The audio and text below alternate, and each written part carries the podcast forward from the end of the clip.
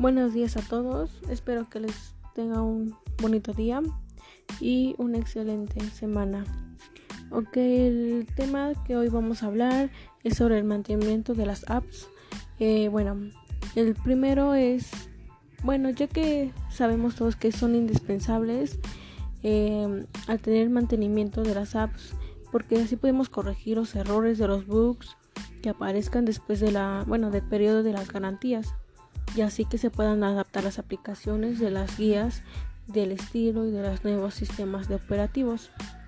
Claro, al igual que podemos ajustar las aplicaciones de los nuevos dispositivos que aparezcan al mercado y así consiste en mantenimiento.